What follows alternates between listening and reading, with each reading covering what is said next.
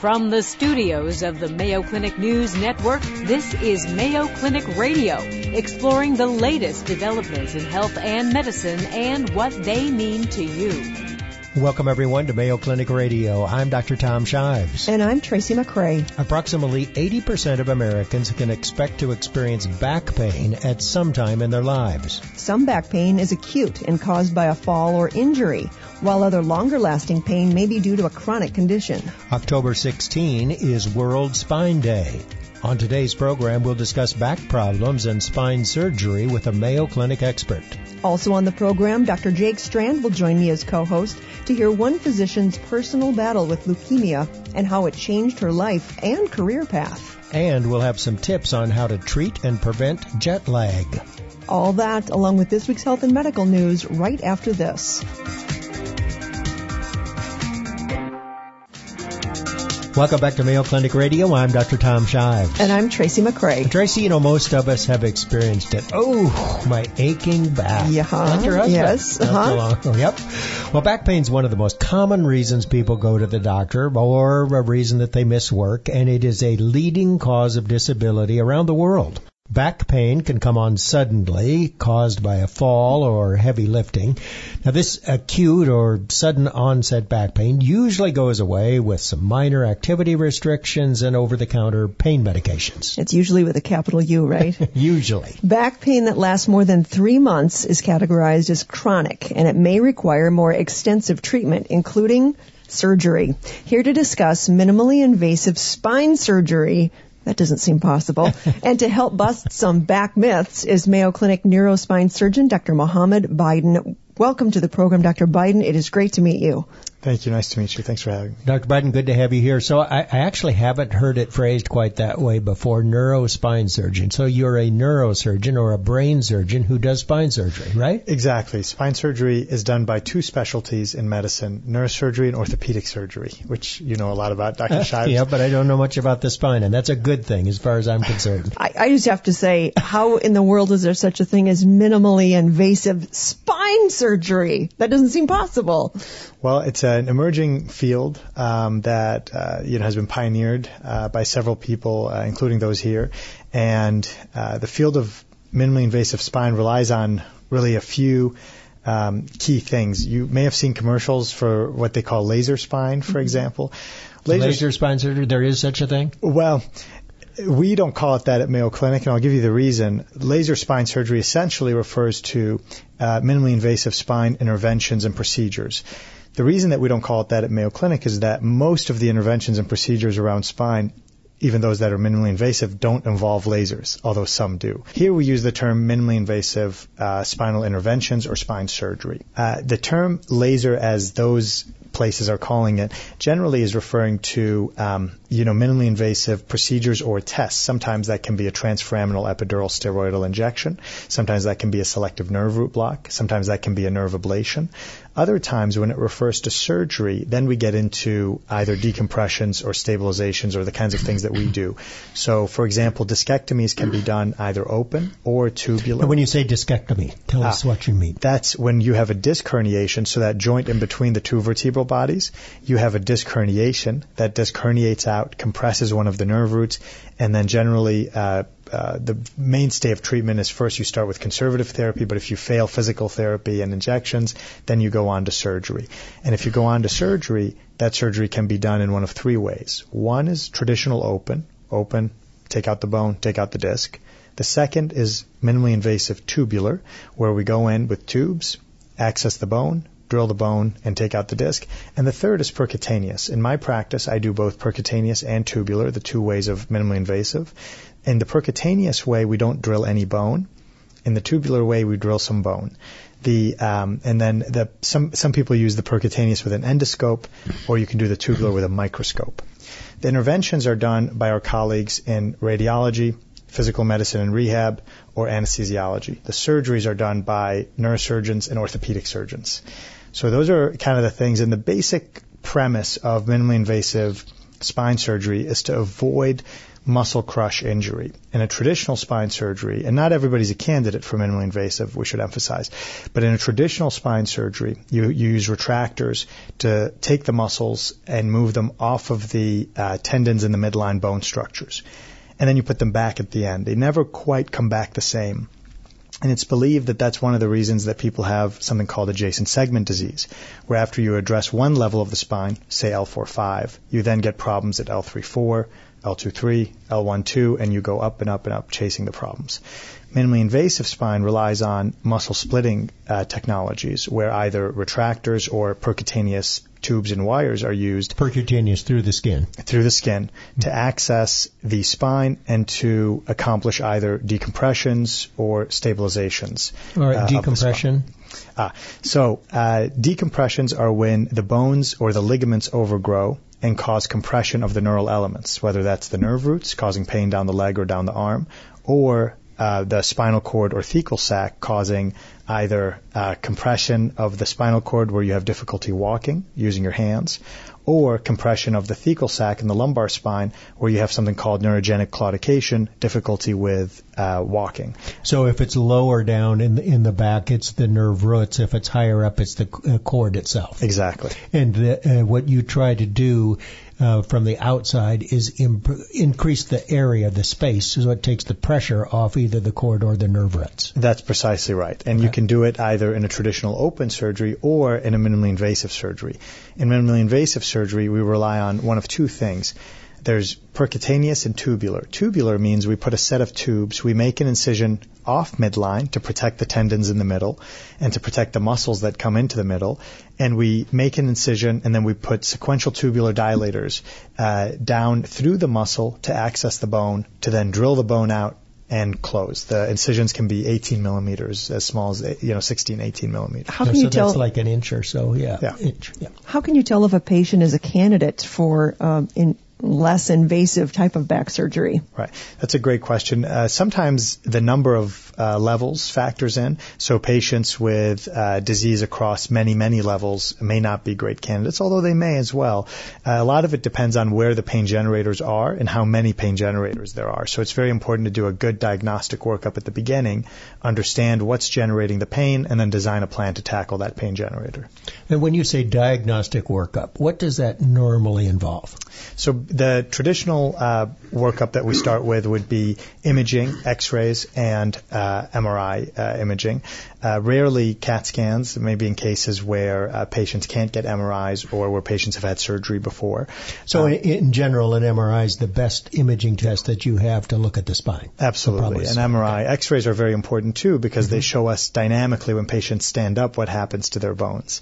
Um, and then after that, we'd want to do uh, potentially, uh, if the patients needed, a series of uh, you could do injections uh, or EMG tests, nerve conduction tests to understand exactly where the pain's coming from. Generally, especially in patients of a certain age, a lot of areas in the spine will have degeneration or wear and tear of the spine. And so um, the, one of the things that are critical is to identify which of those areas, so that we don't go in and address all the areas, but identify which area is symptomatic. Is that the most common type of back complaint? Is the wear and tear age-related type of back issues? Uh, there's uh, two types of uh, well, there's many types of uh, pain. Uh, one of the types is musculofascial, where you have uh, pain in the muscles, and that generally goes away. You generally you generally wouldn't even get imaging for that. You'd go see your primary care doctor. He'd tell you, you know, kind of take an aspirin, call me in the morning. He may give you some physical therapy, things like that. Um, pain that's uh, degenerative, spine pain that's degenerative in nature, is resulting from that wear and tear, as you say. Um, and so exactly where uh, with older age the bones get and the, and the joints get used more and more. They start to wear out, much like our other joints do in or, orthopedic uh, in orthopedics. And then, um, as a result of that wearing out, they either lose the joint fluid or they start to hypertrophy and grow and cause compression around the elements around them. Yeah, there's a couple of thing that, things that I, I think our listeners uh, would appreciate understanding, and that is you mentioned joint disease. Well, in fact, there are small joints between all the different vertebral bodies. So when you talk about degeneration of the hip or the knee, a similar thing can happen in the back. The cartilage wears out in the joints between the vertebrae. And the other thing that degenerates, unfortunately, over time is the disc between the vertebra because it's nice and big and gel filled and juicy and cushioning when you're young. But as you get older, the thing sort of collapses and degenerates and gets hard. And both of those can cause back pain, right? You're exactly right. There's a number of joints at every single spinal level. Yeah. Um, and so there are, there's the disc, the intervertebral disc, which is a joint that serves between two vertebral bodies. There's the facet joints, which are two joints in the back that help uh, hold the vertebral bodies together and allow for flexion and extension of our backs. And any of those joints can degenerate. I think one of the most important things that you you have told us today is you mentioned the other modalities, and you want to do try all of those before you have spine surgery. Even though you're a spine surgeon, I understand that, but it, it is it is the thing that you use to to fix the problem if everything else fails. Absolutely. The most minimally invasive surgery we can offer is no surgery at all. So that's absolutely we want to we want to avoid surgery as often as we can, as best we can, every time. And so if those other uh, conservative non-operative measures succeed, then that's perfect because then the patient can avoid surgery and that's better for everybody. Our guest is neurospine surgeon Dr. Mohammed Bydon. Time for a short break. When we come back, myth or matter of fact, bed rest is the best cure for back pain. You're listening to Mayo Clinic Radio on the Mayo Clinic News Network. Welcome back to Mayo Clinic Radio. I'm Dr. Tom Shives. And I'm Tracy McCray. Our guest is neurospine surgeon. That is a neurosurgeon who does spine surgery, Dr. Mohammed Bydon. Uh, we've talking, we've been talking about minimally invasive spine surgery, a, a huge advance actually in, in spine surgery. And um, before we talk about the benefits versus open type of procedure, we got a myth or matter of fact. Yeah, myth or matter of fact. Bed rest is the best cure for back pain. What do you say? Um, a little bit of both. so, um, d- back pain, the most common type of back pain is musculofascial pain, uh, as we discussed a little bit earlier. And for that kind of pain can be exacerbated by overusage. And so, uh, ice, sometimes heat packs, um, resting, uh, those can be very helpful. In addition to anti-inflammatories, uh, over-the-counter anti-inflammatories, th- those things can be very helpful. Well, Is, is it fair to say that if your back pain is bad enough that over-the-counter medications won't pretty much relieve the pain that you ought to go see somebody? Absolutely, and I would start with your primary care doctor. Generally, they're going to be very well versed in the initial uh, measures uh, uh, for that. You really you're going to see a surgeon at the end of the line. First, you're going to see your primary care doctor, then likely a physiatrist, and then and then uh, a surgeon at the end of that line when everything else has failed. Um, so you've talked to us about minimally invasive surgery. Uh, you haven't told us exactly what kinds of things that you can do, but tell us about the benefits. Tell us about the difference between having a, a, a discectomy, having your disc removed openly, the old type of surgery, versus minimally invasive. So with minimally invasive surgeries, we essentially use smaller incisions that preserve the tendinous attachments uh, of the paraspinal muscles, and uh, we use those smaller incisions in order to either decompress or stabilize the spine. Um, and the benefits of it would include uh, less blood loss, less pain. Um, lower, uh, uh, improved length of stay. You can leave the hospital earlier, same day usually, uh, returning to work earlier, and greater patient satisfaction and lower infection rates. Those are many of the touted benefits. In addition, to preserving the paraspinal muscles, the muscles that hold the spine up, allow you to extend your back and do those things. So those are uh, some of the major uh, benefits of, of minimally invasive spine surgery. I have to say that the the thing that I think about when I hear that somebody's going to have back surgery, I just think in my head, don't say it out loud to them. I think, well, that's it. Because now you have a life of back pain ahead of you. Is there back surgery that actually makes people feel as good as before that back pain started? So that's a very good question. The, we do know from some of our national studies and some of our Mayo Clinic studies that uh, patients generally who have neck surgery, cervical spine surgery, about 90% of them would have that same surgery again. And patients who have lumbar surgery, a little over 80% of them would have that same surgery again. So in a vast majority of the cases, people get better enough that they would undergo the same surgery again. Well, that does say something. But on the other hand, we all know that there are a fair number of back cripples out there. Yep. People who have had multiple back surgeries that were repeatedly unsuccessful and now they're basically disabled because of their back. So there's no question you want to avoid it if you can. But Right. if you can't, I mean, I had, you remember when I had mm-hmm. neck surgery how mm-hmm. many years ago? It was unavoidable. You know, my arm was starting to go weak and the muscles were going weak. And you, it you can't worked? avoid it. Well, I don't know. It, it seemed to. Everybody I- who's there's a 99% chance that I'd have it again. I, Excellent. I, I but I, avo- I did everything I could to avoid it. I agree I'll with you completely. You, know, the the number one thing to do is avoid surgery if you can. I always tell patients the most minimally invasive spine surgery is no surgery at all. Yep, That's as, as least invasive as we can get. But if you have to have it, and this is where I think minimally invasive spine surgery can help. The key with minimally invasive surgery is you target that pain generator. You don't just go after every single thing on the MRI that looks like it's degenerated because then you're going after the whole back. Oh, just sorry. target that specific area. you mentioned joint replacement. What do you mean by that when it comes to our spine? So people think of, and Mayo has a long history, in fact, a pioneering history of uh, joint replacements for hips, for knees, um, and throughout uh, orthopedic surgery. For the spine, we discussed some joints in the spine. There is uh, a lot of pioneering uh, areas around disc replacement. One of the areas of our spine is the discs, which are the intervertebral discs between the vertebral bodies. And there's a lot of literature out there to show the safety and the effectiveness of rather than doing a fusion at that level where there's no more motion, we do a joint replacement at that level where we preserve the motion. And that again would be a way to reduce what we call adjacent segment disease, where people get disease at the levels above and below a spine surgery. So the more that we can preserve motion, preserve the tendinous attachments of the muscle, the better off that patients are. And those are kind of the mainstays. Um, and, and certainly around disc arthroplasty, it's been more successful in the neck than in the lumbar spine. But we have a number of uh, patients uh, who've benefited from that. So you like disc replacement? I mean, you think it's effective? Yeah, we, we have actually I have a person I have a high volume of patients who've undergone disc replacement and and you know the majority of patients with disc replacement those numbers patients who have disc replacement actually are happier uh, than patients who uh, undergo but fusion I, surgery. I, I, I see. So you can then preserve motion at that level, so you don't put uh, get excess motion above and below. What I don't understand is that rarely is degenerative disc disease isolated to just one disc. Right. So you're replacing one disc, but you really got disc disease up and down the spine. That's a very good question. That's why when you're choosing those patients who would benefit from a disc replacement, you need to pick those patients who have disease at one level and, and not at multiple levels. In addition, you have to pick those patients whose disease is degenerated somewhat, but not so much that they no longer have any space between their bones, because then the replacement that you put in may fuse anyway. And I would say minimally invasive techniques are also useful for spinal tumors, uh, which is another area that uh, I've uh, uh, you know that, that I practice in.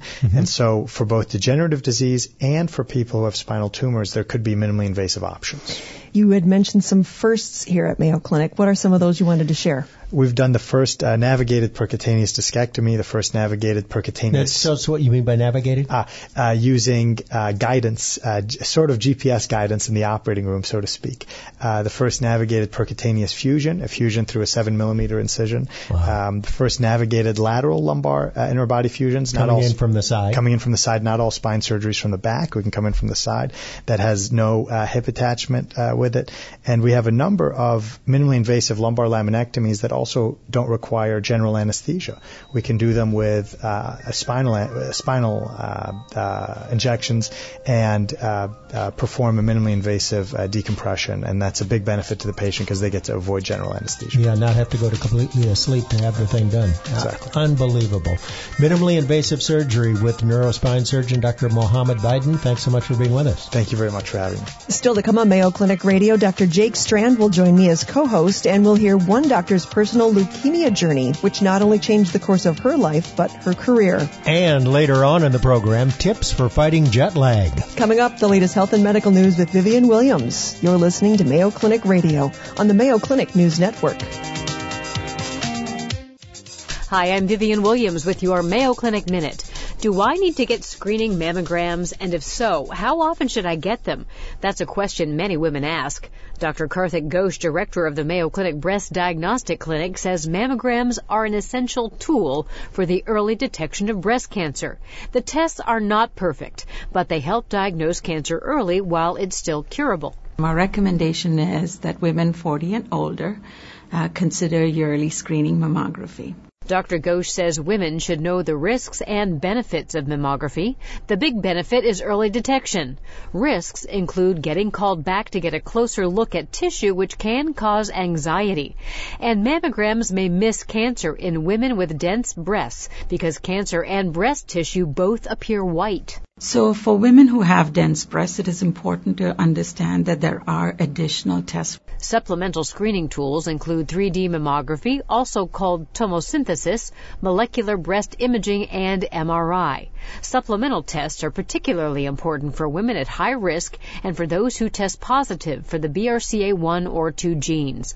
Dr. Ghosh says all women should talk to their healthcare providers about the screening that's best for them. And in other news, let's talk about ankle and knee sprains. Your ligaments are tough, elastic like bands that connect bone to bone and hold your joints in place. A sprain is an injury to a ligament caused by tearing of the fibers of the ligament. The ligament can have a partial tear or it can be completely torn apart. For most minor sprains, you probably can start initial injury treatment yourself. So what should you do? Follow the instructions for RICE, R-I-C-E. R stands for rest. Rest the injured limb. Your doctor may recommend not putting any weight on the injured area for 48 hours. I is ice. Try to ice the area as soon as possible after the injury and continue to ice it for about 15 to 20 minutes, four to eight times a day for the first 48 hours or until swelling improves. If you use ice, be careful not to use it too long because this could cause tissue damage. C is for compress. Compress the area with an elastic wrap or bandage. And E is elevate. Elevate the injured limb above your heart whenever possible to help prevent or limit swelling. You can try over-the-counter pain medications if need be. For the Mayo Clinic News Network, I'm Vivian Williams. Welcome back to Mayo Clinic Radio. I'm Dr. Jake Strand. And I'm Tracy McCray. For as long as she can remember, Allison Rosenthal wanted to be a doctor. Entering medical school, her goal was to become an orthopedic surgeon. After completing her second year of medical school, Allison fell ill. Not unusual for an overworked medical student. I heard that's part of the deal, yeah. It happens. But a trip to the emergency department would reveal a scary diagnosis that changed the course of her life and her career. Joining us on the phone from Mayo Clinic's Arizona campus to share her story is Dr. Allison Rosenthal. Welcome to the program, Dr. Rosenthal. It's great to meet you. Thank you. Thank you very much for having me. Well, hearing that something uh, bad happened at the emergency department uh, probably is a little bit of a foreshadowing, but tell us what happened in the emergency room that day. So, as you mentioned, I had just completed a week of finals. Um, and so during that week, there was very little sleep, a lot of studying, and a lot of junk food eating. Um, and so I thought that I had come down with the flu, went to the emergency department locally with symptoms of fever and nausea and vomiting and thinking that I knew better since I was already in med school. I, I walked in and I said, I just need you to get the vomiting to stop. I, I'm on spring break. Um, so I was seen by an ER doctor. They drew some blood, and that person never even came back to see me. The next person I met was a hematologist who walked in and said I needed a bone marrow biopsy. Uh, which, which of course threw my parents for a loop, uh, who were there, and and I knew a little bit about what that meant, but it was pretty scary. Their suspicion was that I had acute leukemia, um, so we went through with the bone marrow biopsy that same day and found out about two days later that they were right. Um, and so I actually had a rare uh, type of acute leukemia called acute promyelocytic leukemia, which is pretty uncommon um, and has a little bit of a different treatment than you know, traditional AML, which is a lot more common. And so I spent a month in the hospital getting chemotherapy, but they thought that I would be okay if things went well from the get-go. So predicted that about 85% survival rate with my particular type, but it would require a lengthy amount of chemotherapy to get me there. Well, and I, I remember Dr. Rosenthal being a medical student that I self-diagnosed myself with six or seven different conditions, all of which I thought were going to be completely fatal. and here you are in the emergency department hearing an actual diagnosis of something you may have studied. What was going through your mind, and, and how did you process all of that? Oh, better than my parents. Um, Yeah. So to this day, I, I mean, in spite of all I went through to get well, I tell people the worst part of the whole thing was when somebody walked in and said the words cancer, and I could literally, I watched the glaze that happened come ac- across my parents' faces, and I know they didn't hear anything after that. So I kind of, I'm a doer, and so I basically said, all right, you know, let's do this. Let's let's work on getting me better. And so there was never a question about whether or not I was going to get, you know, treatment or where I was going to get treatment. I stayed where I was. I had wonderful doctors and nurses, and I just put one foot in front of the other. It's kind of the only choice you have at that point. How long of a treatment course did you have? Two and a half years of intermittent chemotherapy. So very intensive for the first four months, and then there was a maintenance program I was on and off of for another two years. So did you put medical school on hold, or what did you did you keep going to school? I did put it on hold. My medical school was phenomenal at being understanding, and so I actually took a whole year off, went back and joined the class behind me and graduated with that class. But when I was back doing ro- clinical rotations, I actually was still in my maintenance phase of treatment. My gosh, that is that's a tough order. well, and, and not just I imagine the treatment itself, but also the emotional toll. I, I one of my colleagues in uh, residency also was diagnosed with a different form of leukemia, and I remember talking with her about a year ago, and she said it really changed her perspective on what types of medicine she wanted to practice, but also even some of the medicine that she felt she could practice. I wonder what that meant for you in, in your calling uh, in your career now. Because originally you wanted to be an orthopedic Right. surgeon. I did. So I was a gymnast for 16 years. I didn't have a doctor that wasn't a surgeon that hadn't pieced me back together. So naturally, I thought that's what I wanted to do to help people. So when I got sick, um, for a little while, my oncologist didn't say anything. But eventually, when I was a little bit further out from treatment, he kept saying to me, "You know, you're going to be an oncologist." And I thought, "You are insane! Like how? I, why I would want to do this every day? I, I'm not sure." But the further I got out from my experience and into clinical rotations, and I mean, the people I related to were my cancer patients, and I just started to kind of become a little bit more open-minded about what direction I might be headed, and that maybe this happened to me for a reason to kind of change my course. And I'm, you know, in a certain sense, I'm glad that it did because I think I'm doing exactly what I was put on this earth to do at this point. Did you decide you wanted to go into oncology while you were still undergoing treatment, or was it after the treatment? It was a bit after. I mean, I had to have a little bit of personal distance from it before I could clearly even imagine because when you're in it, it's just, I mean, everything is different. It, it changes everything in your life. It changes your goals, your perspective, what's important. It just, I had to be a little bit further out before I could even imagine this being something I could do every day. You know, I wonder what was it like being a patient, and how has that informed how you practice now? Uh, so one of the funny stories that came out of my initial month hospital stay was there was a, a particular day um, where I was very ill, um, and I had gone down for like my third radiology test of the day, and they left me in a hallway with like a call button, and I was furious, and so I Wow. somehow made the tech take me back to my room, which was not their job, but they, I think, were scared of how angry I was at that moment. And I came back to my room and I said to my family, I'm dropping out of medical school. Like, I'm going to be a patient advocate. That's, this is, I can't let other people go through something like this. And that was the only point, the only day at which I said, you know, I'm, I'm not sure I'm going back to school. And, but I just, I was angry at, at how I was treated as a patient that day. Um, and so I apply that every day at this point. You know, I when I see patients in the clinic or in the hospital, I'm I can put myself in their shoes a lot of times, which I can't say that everybody can do. And so that allows me to say, like, you know, would, would this be okay? Like, if it were me or if this were my mom or my sister, I think I have a little bit of a different perspective just having been through it. And just from my perspective, because I also, you know, was in that age group when I was diagnosed, you know, we do a terrible job of supporting adolescents and young adults through this Yeah. stuff, no matter what kind of cancer. So that's one of my areas of passion and something that we're, we're developing here in Arizona is an actual young adult program because it's something we're lacking. Tell us about being named the Woman of the Year. Explain a little bit about that. I did. What an incredible and overwhelming experience it's been. So, um, the Leukemia Lymphoma Society runs a contest annually called the Man and Woman of the Year. Uh, you have to be nominated to be a candidate to to run, and I had been nominated the last couple years, but didn't think that I had the the time and energy to put into it. And I'm a competitive person, so if I was going to do it, I was going to win. Perfect. surprising, right?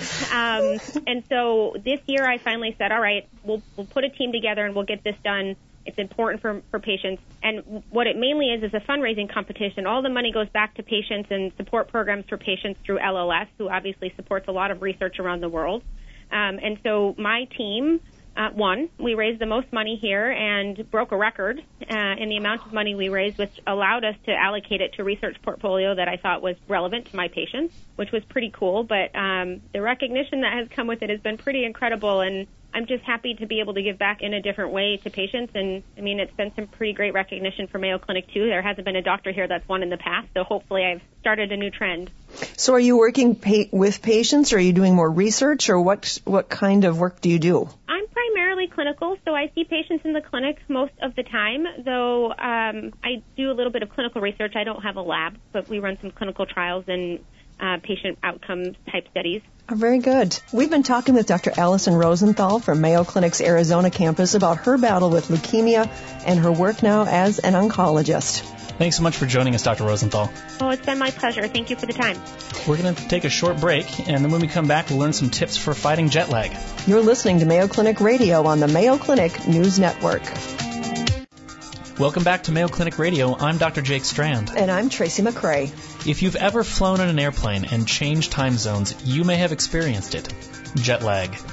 Jet lag is a temporary sleep problem that can affect anyone who travels across multiple time zones.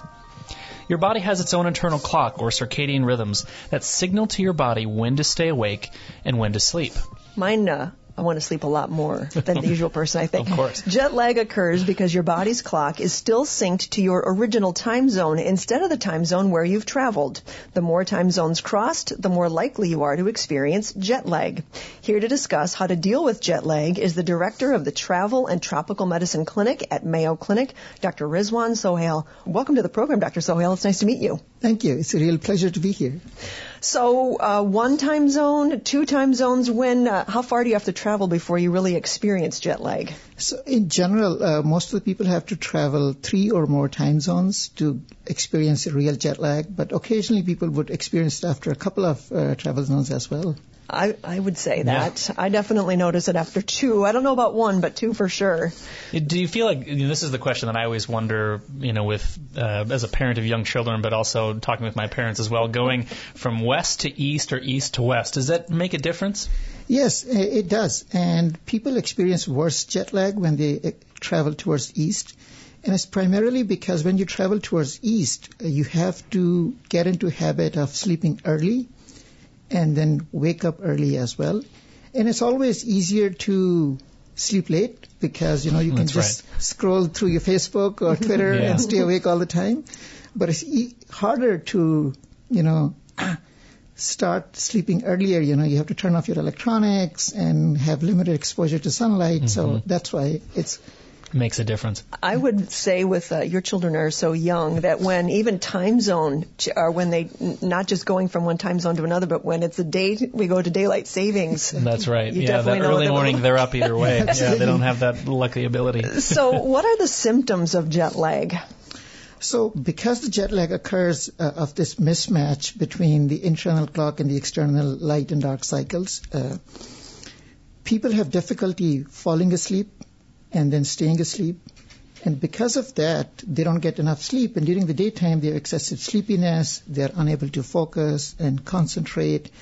And that, coupled with the travel fatigue itself, because you know travel is tiresome, uh, people may experience that they have irritable mood, they have difficulty interacting with others, they get angry very quickly, especially if they're traveling with kids or mm-hmm. you know other co-travelers. Uh, and then uh, they may have difficulty driving or focusing on their tasks. Sometimes business dealings, they may have you know difficulty remembering things. Uh, and it's all primarily because of the sleep that they're experiencing. So how long can we blame our irritable mood on jet lag, and how long does our body actually get used to it, where we ha- we should start to feel functioning more normally? Just in time for the conference to be done. That's right. exactly. Or the vacation to That's be done. Right. So it depends. If you have planned in advance and have done certain steps to limit the jet lag in advance, then you could be over it in two, three days. However, depending on how many time zones you've traveled, if you travel like eight time zones, it may take your body five or six days or up to seven days to adjust. And as you said, you know, conference is over, it's time to head back then. Therefore, it's absolutely necessary to plan in advance and do the preventive things as much as you can to limit the jet lag. You like the preventive things. I didn't even think about that. So what are some of the preventative steps that you can take? So there are things you can do before you travel, during your travel, and when you get there. So before you travel, make sure that you're well rested so you don't start off with a sleep debt. Uh, secondarily, depending on which way you're traveling, so if you're traveling towards east, uh, then get into habit of going to bed early, and that would be, you know, turning things off, stepping away from your electronics, limiting exposure to sunlight in the afternoons. Getting up at 3 a.m., Yeah. 4 a.m. and then, uh, you know, go out if you can, but in Minnesota you may not have that luxury. So, you know, turn on the lights indoors and have exposure to bright sunlight before you go. And then go to your local store and get some Tylenol PM or occasionally melatonin, and we'll talk about, you know, treatment later mm-hmm. on. And then when you get to the plane, turn your watch to the destination time zone. So during the travel, then try to s- sleep and stay awake as per your destination time zone. So if it's if you're traveling to Dubai and it's daytime during Dubai, try to stay awake. And if it's nighttime, you know, put your window shades down, put some sunglasses or eye patches on, and uh, avoid drinking excessive amount of caffeine during your travel. Uh, and also avoiding alcohol. Alcohol may not help you with the jet lag or prevent the jet lag, but it makes you excessively sleepy, so you may get blood clots in your legs, which would be worse than having a jet lag. And then when you reach the your destination, then again, if you traveling towards east, uh, then try to sleep in early. Uh, so limit your exposure to sunlight at that time. Uh, turn off your electronics, go to bed, wake up early, get exposed to the sunlight. Uh, and when you're traveling the west, you have to do completely the opposite. Uh, in addition, when you get there, uh, try to schedule your meals uh, and social contacts according to the local time zone rather than, you know, with your or- origin time zone. Are there some people who are more susceptible to getting jet lag? I would imagine, like you said, if you go into the into the travel tired, but in, besides that, are people more susceptible? So in general, uh, as we age, uh, uh, our uh, body may have difficulty adjusting to the time zone. So in many studies, the older adults had difficulty adjusting. Uh, similarly, women have uh, more difficulty adjusting to the local time zones compared to men, and it's not really clear what the reason is. Uh, but this trend has been observed in some of the studies. Interesting. Kids, on the other hand, uh, tend to adjust uh, quite well. Uh, we have about 90 seconds left. Could you tell us about some treatments for jet lag? So the treatments could be over the counter. So you could try Tylenol PM or Advil PM, which has some Benadryl in it and helps you sleep. Uh, then there's melatonin. It's a hormone which is over the counter. And there's a dose range, but usually like 3 milligrams of melatonin. When it's time to go to bed, like whatever that time is, 8 p.m., 9 p.m., you should take it. It peaks few hours later and helps you sleep earlier and s- stay asleep longer. And then if these things don't work, you can always ask your doctor for a prescription medications like Ambien or Lunesta or Sonata. We typically advise people to try not to use them because occasionally you can get a hangover the next day and then, you know, that's a difficult thing to Keeps deal with. yourself from getting on that cycle of the local time zone that you Exactly. described. That's helpful. I can just see you, Dr. Strand, at the uh, conference in Dubai, asleep in the front row. That would be that would be less than ideal. So I'm going to take some of these travel steps, including some of the prevention pieces. I think again we we look for that quick fix over the counter instead of doing some of these things ahead of time. So I greatly appreciate that advice today. Good. I have a theory that it is harder to go just one or two time zones than it is to go like six or eight hours. Is am I making that up or is that right? No, that's a brilliant observation. And in fact, like in some of the studies where they looked at how far people travel, it seems that if you travel more than eight time zones, you're more likely to adjust to the local times easily compared to two or three time zones. So you're right. Because it's a complete flip flop instead of just a little tweaking of your schedule. Exactly. I The knew it. beauty of tweaking your brain. That's perfect. We've been talking about jet lag with Mayo Clinic expert Dr. Rizwan Sohail. Dr. Sohail is the director of the Travel and Tropical Medicine Clinic at Mayo Clinic. Thanks for joining us today. Thank you. My pleasure. And that's our program for this week. Find more information on the Mayo Clinic News Network. Tweet your health and medicine questions to hashtag Mayo Clinic Radio. You've been listening to Mayo Clinic Radio on the Mayo Clinic News Network. Our producer for the program is Jennifer O'Hara. For Mayo Clinic Radio, I'm Dr. Tom Shives. And I'm Tracy McCray. Thanks for joining us.